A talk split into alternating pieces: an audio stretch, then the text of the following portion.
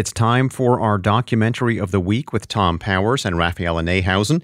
They are the co founders of the Doc NYC Festival and the Pure Nonfiction Podcast.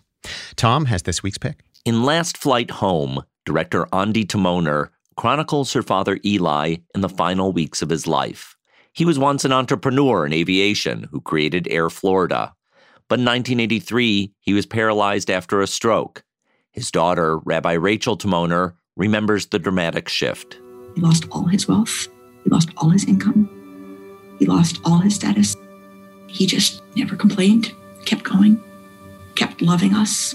After living with paralysis for four decades, Eli decides at the age of 92 to end his own life. It's a legal option for him as a resident of California. Nurse Candace Carsey is one of his counselors. We don't get a choice on how we come into this world, but we should have a choice on how we go out.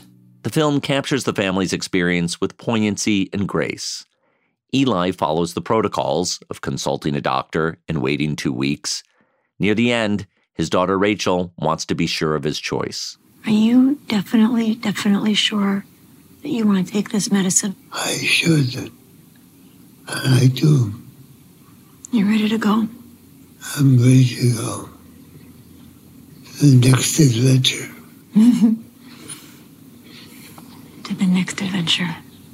Many of us want to stay in denial about death, but this film shows the power of confronting it directly.